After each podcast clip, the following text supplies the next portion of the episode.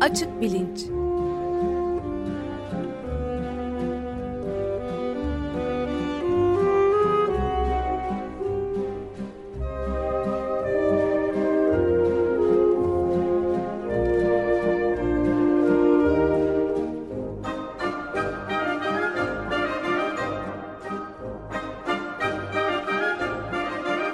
Güven Güzeldere ile bilim ve felsefe sohbetleri. Günaydın Güven Bey, merhabalar. Günaydın, merhabalar. Günaydın Güven Bey. Günaydın Can. Evet, yine biraz e, gündem dışına, e, yani kendi programımızın gündeminin e, dışına çıkıp ama gündeme de bağlı bazı konuları konuşalım diye önceden de aramızda görüşmüştük. Yani e, öfke kontrolü ve istem dışı edimler konusunda biraz konuşalım demiştik. Ee, evet, ee, başka bir çizgide gidiyorduk. Ee, bilimler arasındaki ilişki ve bilimler siyaset ilişkisi. O da aslında e, evrimsel biyolojiden e, sürdürdüğümüz çizginin dışına çıkma e, yüzünden olmuştu. Şimdi bir çizgi dışı bir şey daha e, yapıyoruz ama biraz da böyle Türkiye'de gündem çok sık değişiyor.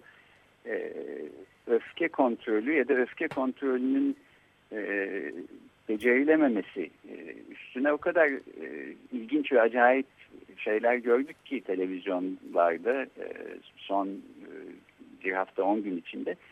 E, bu konuya değinmek evet. e, belki iyi olabilir diye düşünmüştük. E, bu mesele aslında beyin bilimlerinde de giderek son zamanlarda 1990'ların sonundan bu yana son 20 yıldır filan e, daha önem kazanan bir hal aldı. E, afektif sinir bilim denen ya da işte işin e, insan davranışının e, duygularla ilgili kısmını e, çalışan e, sinir bilimin bir kolu e, eskiden hiç yokken e, neredeyse yokken e, giderek daha e, çok e, öneme haiz bir hale geldi. Bilimsel araştırmalar yalnızca düşünmenin, akıl yürütmenin ya da algının değil, aynı zamanda duyguların, e, afektif e, hallerin regüle edilmesi e, konusuna da e, e, epeydir bir işte son son zamanlarda eğilir halde. E, dediğim gibi şimdi sinir bilimin içinde afektif sinir bilim denen bir alt e, çalışma alanı da var. E, bu arada e, sözü geçmişken bahsedeyim. E, Ulusal e, Sinir Bilim Konferansı e, her sene, senede bir kez olan e, Türkiye'de bu senede 28-31 Mayıs arasında Bahçeşehir Üniversitesi'nin e, ev sahipliğinde e, olacak. E, dört gün sürecek bu konferansta e, afektif sinir bilim üstüne de e, bir takım konuşmalar var. E, başka ilginç konularda algı üstüne, e, bilinç üstüne başka e, oturumlar e, da var. Belki gelecek hafta e, bir iki e, şeyden bahsederim. E, hangi sempozyumda ne olacağı konusunda. Açık Radyo e, programcılarından e, çeşitli konuşmacılar da var. Hakan Gürbüt mesela e, Açık Şemsiye'yi daha önce Açık Beyin'i yapmış olan. Hakan'la ben aynı sempozyumda konuşuyor olacağız. Fenomenal bilinç ve beyin görüntüleme sempozyumunda. İlgilenenler Ulusal Sinir Bilim Konferansı USK e, 2014 diye ararlarsa bulabilirler. Bunu da burada haberini vermiş olayım. Gelecek hafta mı bu dediniz? E, bir sonraki e, aslında gelecek hafta denebilir. Evet gelecek haftanın ortasından e, sonuna kadar 28-31 Mayıs günleri arasında evet. olacak. E, şimdi afektif sinir bilim kısmına dönecek olursak e, ta eskilerden 1950'lerden beri gelen e, Yale'de e, Yale Tıp Fakültesi'nde hocalık yapmış bir sinir bilimci e, Paul MacLean'in geliştirdiği ve e, uzun zamanlar genel kabul görmüş bir e, hipotez var e, beynin evrimiyle ilgili. Bu hipoteze göre e, beyin üç kısma ayrılıyor. Bir e, sürüngen beyni denen e, e, en eskilerden gelen bir e, yapı var. E, bunun üstüne e, evrilerek gelmiş olan, zaman içinde evrilerek gelmiş olan eski memelilerin beyni e, denen bir e, yapı. Bir de bunun en üstünde yer alan yeni memeli beyni. E, bu üç parçayı bir araya koyduğumuz zaman e, insan beyninin yapısını da görmüş oluyoruz Paul MacLean'e göre. E, buradaki hipotezin belki en önemli tarafı şu. E, zaman içinde evrilen beyin yapıları kendi özelliklerini ve evrilmelerine sebep olan nedenlere e, hizmet edecek e, işlevlerini sürdürmeye devam ediyorlar. Dolayısıyla bu üç yapıya kendi içlerinde kendi işlevlerine bakarak e, e, yaklaşmamız, onları öyle incelememiz mümkün. E, en altta yer alan ve evrimsel olarak da en eski e, e, beyin yapısı, sürüngen beyni denen e, beyin, e, en temel ve bir anlamda en basit fakat en hayati öneme haiz e, şeyleri, e, durumları e, regüle eden e, beyin. E, bu İngilizce'de fight and flight denilen yani evet. ya savaş ya kaç e, hızlı bir şekilde karar verip e, canını kurtarmak e, ya da bir başkasının canına kıymak için e, nasıl hareket edilmesi gerekiyorsa o emirleri veren e, beyin yapısı. Bunun üstünde yer alan yapılar e, ve bu yeni memeli beyni denen yapı Paul MacLean'e göre e, insan giderek sembolik ve soyut e, düşünce e, ve bilişsel işlevlerini geliştirdikçe e, oluşmuş, e, evrilmiş ve e, sürüngenlerle bizim aramızda ortak olan şeyleri değil, insana özgü bilişsel e, ve düşünmeyle alakalı e, fonksiyonları e, regüle eden kısım. E, şimdi e, Paul MacLean'in bu düşüncesi, bu e, hipotezi e, dediğim gibi uzun yıllar genel e, kabul görmüş bir hipotez. Türkiye'de de aslında benim gittiğim bir sürü e, konferansta filan işte bu işin e, tartışılmaz şekilde doğrusu budur e, gibi sunuluyor. Son zamanlarda halbuki belki bilimde her zaman olduğu gibi, beyin bilimlerinde özellikle olduğu gibi işin bu kadar siyah beyaz bir şekilde kategorize edilemeyeceği, e, Paul MacLean'in bu hipotezinin e, böyle sorgusuz sualsiz kabul edilmemesi gerektiği e, beyin bilim, bilimleri literatüründe yer alıyor. Öyle olsa bile e, bu e, triune e, beyin e, teorisi e, diye geçiyor literatürde Paul MacLean'in bu, bu teorisi ya da üçlü beyin e, teorisi. İlk dediğiniz azından, ilk dediğiniz neydi? Ne e, ne teorisi? Tri, e, triune. Hmm. E, üç parçalı ya da işte evet. üç kısımlı üçlü e, diye ben onu çevirmiştim. E, her halükarda şu, şu, şu doğru. Anatomik olarak bakıldığı zaman e, gerçekten e, beynin e, temporal lobunun içinde yer alan bir e, çekirdekler ağı var. E, ve bu çekirdeklerin e, düzenlediği e, durumlar genellikle sahiden e, beyni olan canlılar arasında ortak olarak bulunabilecek e, daha temel e, e, kaçmaya ya da dövüşmeye, işte korkuya, kızgınlığa, e, öfkeye, e, acı hissinin regüle edilmesine e, bunlara dair işlevleri üstleniyor vaziyetteler.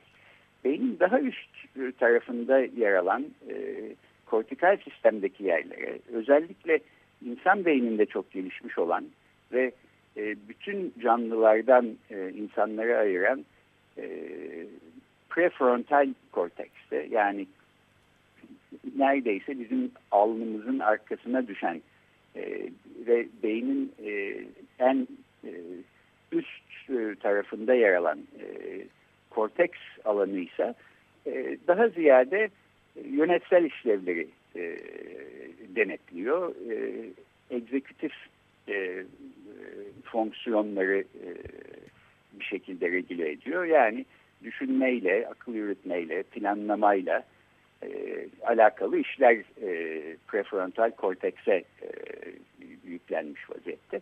Bu anlamda da e, sembolik ve soyut düşüncenin e, merkezi prefrontal korteks. E, bunun ötesinde de ama prefrontal korteksin e, bir başka işlevi daha olduğu e, düşünülüyor. O da e, bizim insan davranışlarının e, regüle edilmesinde e, daha aşağıda yer alan limbik sistemle e, koordineli olarak e, bizim neyi nasıl yaptığımızı belirlemesi. E, limbik sistem e, daha primal e, tepkilere e, yol açan, onları regüle eden bir sistem. İşte e, savaş ya da kaç türü tepkileri. Prefrontal korteks ise belki bizim verdiğimiz hızlı tepkiler, içgüdüsel e, cevapların her zaman limbik sistem tarafından e, regüle edilmesini önleyip e, sosyal insan davranışını e, limbik sistemden bağımsız olarak olmasa da tamamıyla limbik sistemin e, eline bırakılmamış bir şekilde e, regüle etmeye e, yarıyor. E, limbik sistemle e, prefrontal korteks arasındaki ilişkinin e, bozulduğu zamanlar e, özellikle ilginç e, vakalara yol açıyor.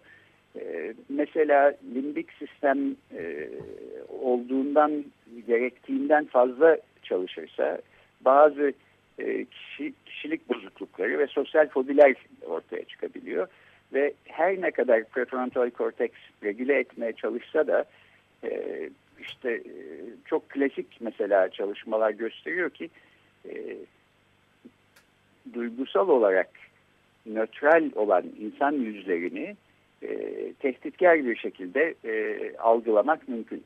Yani e, limbik sistemde özellikle limbik sistemin içinde yer alan e, temporal lobun derinliklerine gömülmüş ve beynin iki e, yarı küresinde e, bilateral olarak yani iki tane e, olan e, badem şeklinde bir küçük e, çekirdek var amigdala isminde. E, korkuyla ve öfkeyle ilgili regülasyonlarda e, ve acı hissiyle ilgili durumların regülasyonuyla çok alakalı. Hafızayla da bağlantılı. Amigdalanın aşırı çalıştığı yerlerde, durumlarda gerçekten tehditkar olan e, yüzleri tehditkar olarak algıladığımız gibi e, nötral olan, tehditkar olmayan yüzleri de mesela e, e, tehditkarmış gibi e, algılayabiliyoruz. E, Bu da tabii müthiş istenmeyen e, felaket hatta sonuçlara yol açabilecek bir şey tabii. E, elbette. E, buradan birkaç ilginç e, gözlemde bulunmak mümkün. Bir tanesi belki e, öfke kontrolünü konuşacağız diye başladık. İşte şimdi onun ucuna kadar e, gelmiş vaziyetteyiz. E, öfke ve kızgınlık denen durumun e, beyindeki e, mekanizmasının aynı zamanda e, korkuyu regüle eden mekanizmada olması. Dolayısıyla öfke ve kızgınlık e, bir anlamda korkuyla e, kardeş, el ele gidiyorlar. E, çok sık öfke ve kızgınlık nöbetleri geçiren bir insanın e, korkuyla alakalı iç dünyasının da e, çok zengin ve e, fazla mesai yapan bir e, iç dünya olduğu söylenebilir. E, e, amigdala e, ve limbik sistem e, beynin e, nöronları arasında e, ki e, iletişimi sağlayan e, monoamin taşıyıcılarıyla da e, yakından alakalı. e, dopamin, nöro, nöroepinefrin gibi e, maddelerin salgılanmasını da e, regüle ediyor. E, limbik sistemdeki e, bir takım bozukluklar, mesela limbik sistemin fazla çalışması, işte insanlarda sosyal fobilere ya da e, tehditkar olmayan durumları tehditkarmış gibi algılamaya e, yol açıyor. E, fakat bunun e, tersi de mümkün. Yani e, limbik sistem normal çalışıyor olsa bile eğer prefrontal korteks kendi egzekutif yönetsel işlevlerini yerine getiremiyorsa e, bir şekilde biz e, limbik sistemin merhametine kalmış oluyoruz e, davranış açısından. E, ve e, öfke nöbetleri, e, kızgınlık e, krizleri e, ya da buna benzer davranışlar görmek mümkün oluyor. Biraz e, bunu örneklemek için belki sinir bilimin, e, sinir bilim tarihinin en e, ilgi çeken e, vakalarından bir tanesinden kısaca bahsetmek istiyorum. E, Amerikalı bir e, demir yolu işçisi Phineas Gage isimli. Phineas Gage. E, 1823 senesinde doğuyor. Vermont eyaletinde Amerika'nın. E, Amerika'nın e, demir yollarının döşendiği bu 19. E, yüzyılda harıl harıl e, demir ağlarla örüldüğü Amerika Birleşik Devletleri'nin zamanlarda Vermont eyaletinin küçük bir kasabasında işçi olarak çalışıyor. 1948 senesinde başına çok ilginç bir kaza geliyor. 1848. 22 yaşındayken. 1848 ee, değil mi? 1900 diye duydum. Par 1900 dedim. Hayır, e, pardon 1800. E, evet. 1845 48 senesinde. Evet. E, e, demir yolu için yer açmak ve e, rayları döşemek için e, dinamitlerle çalışıyorlar. E, bir şekilde bir e, dinamiti galiba bir kayanın içine sıkıştırmaya çalışırken e, elindeki demir çubuk e, dinamitin patlaması sonucunda e, neredeyse tüfekten fırlayan bir e, kurşun gibi e, sol yanağının altından giriyor Phineas Gage'in ve e, kafatasının üstünden çıkıyor. E, böyle bir durumda insanın ölmemesi herhalde milyonda bir olacak bir durum. E, ölmemesini bir tarafa bırakın bu tür e, beynin bu kadar e, büyük bir kısmını e, zedeleyen bir kaza sonucunda insanın sakat kalmaması, e, kör ya da sağır olmaması ya da e, felce uğramaması e, dediğim gibi belki milyonda birden bile az e, bir olasılık olacak bir şey. Fakat e, Phineas Gage'i e, ilginç kılan durum da bu.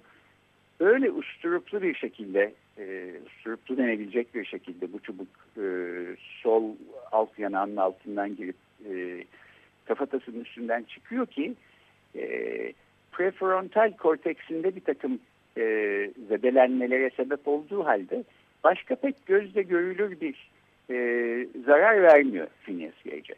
Ve e, herkesin e, öldü filan e, sandığı Phineas Gage e, kısa bir süre sonra hastanede tedavi edilip 1800'lerin ortalarındaki üstelik e, beyin bilimleri bilgisi ve teknolojisiyle tedavi edilip e, taburcu ediliyor ve e, eski hayatına geri dönüyor.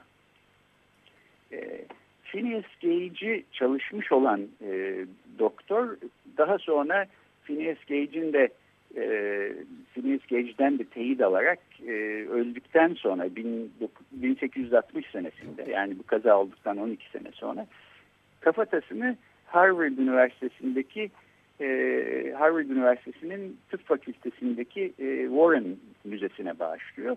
E, kafatası hala orada. E, gitmek, görmek mümkün. Son zamanlarda da özellikle Hana Damasio isimli bir sinir bilimcinin yaptığı e, üç boyutlu e, bilgisayarlı modellemeler ve çalışmalar sayesinde bu çubuğun e, Phineas Gage'in beyninin tam neresini zedelediği, nerelerinden e, çenesinin altından, yanağının altından nereden gelip nereden çıktığını daha milimetrik analizlerle bilecek, e, bilmemize e, bilmemizi sağlayacak e, şekilde e, ince uzun çalışmalar yapıldı. Phineas Gage yeniden gündeme geldi filan. Phineas Gage'i önemli kılan ve bizim öfke kontrolü konusundaki konuşmamıza da aslında temas ettiren mesele şu.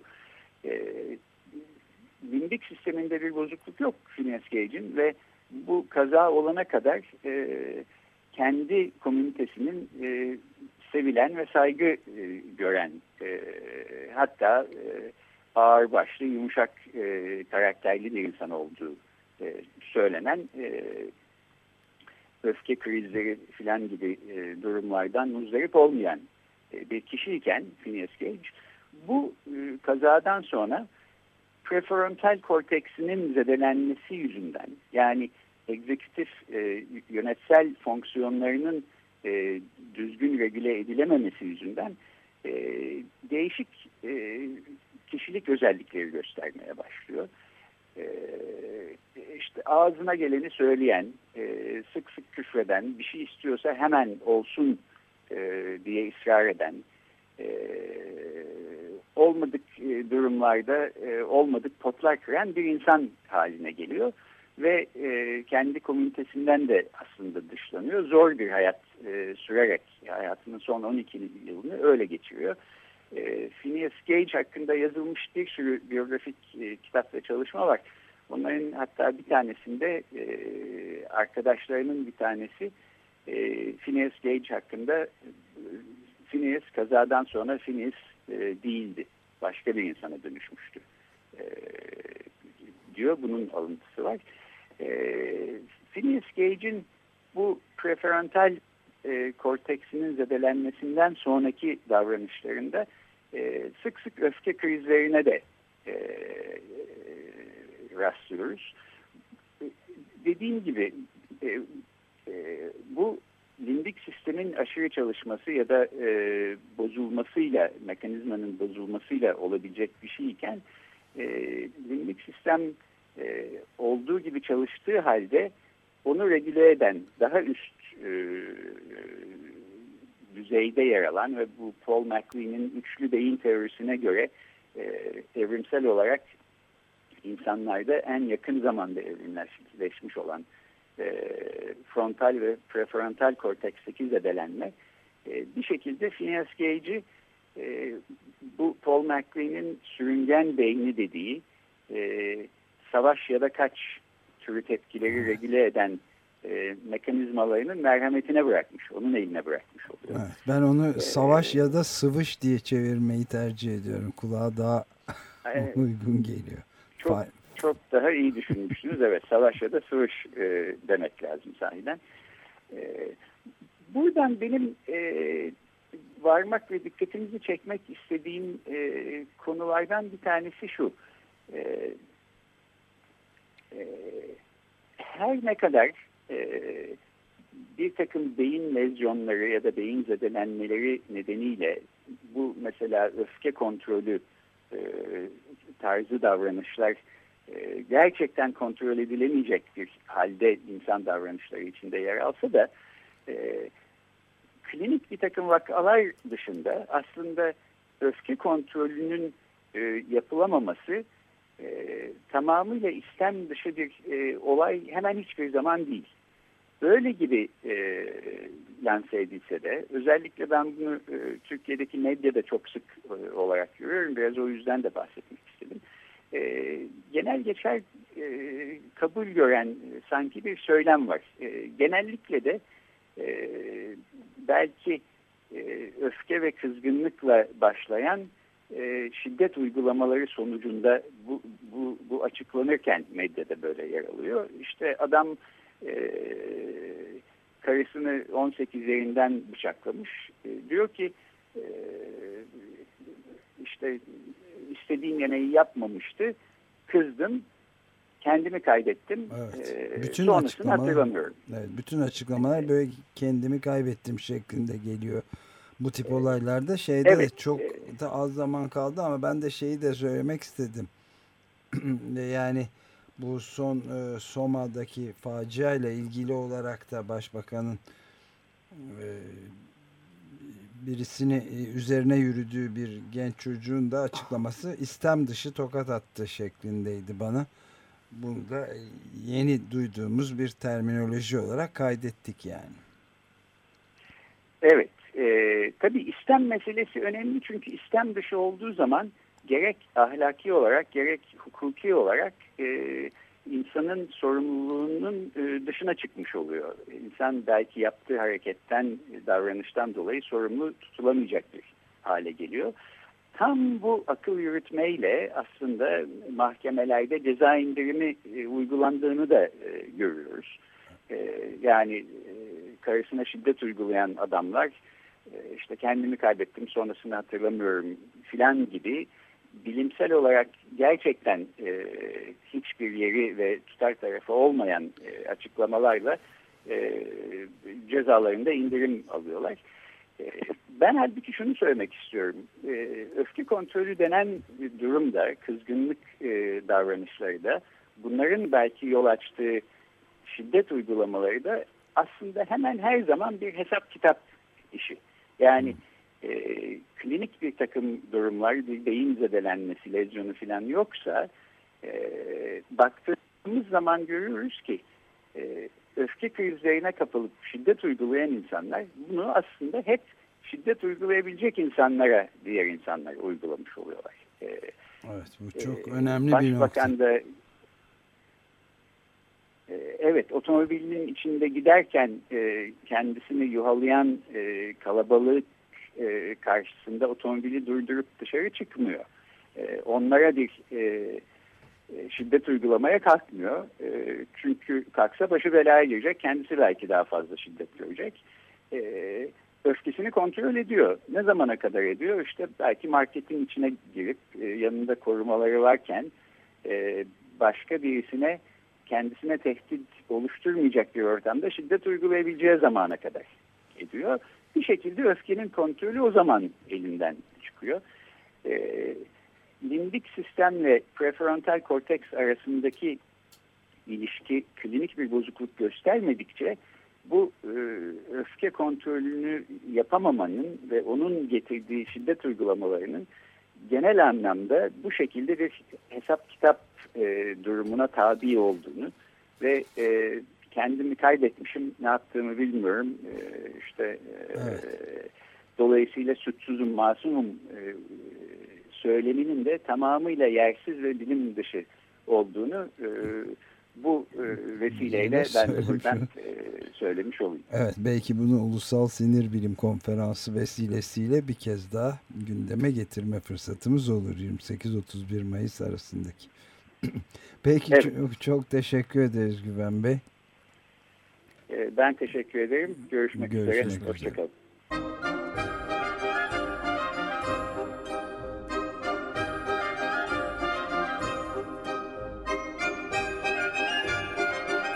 Açık Bilinç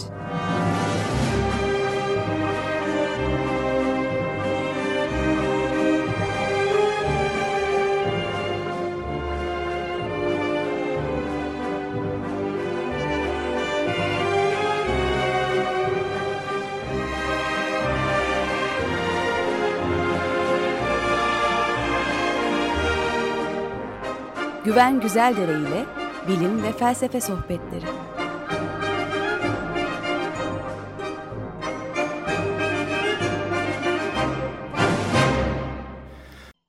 Açık Radyo program destekçisi olun. Bir veya daha fazla programa destek olmak için 212 alan koduyla 343 41 41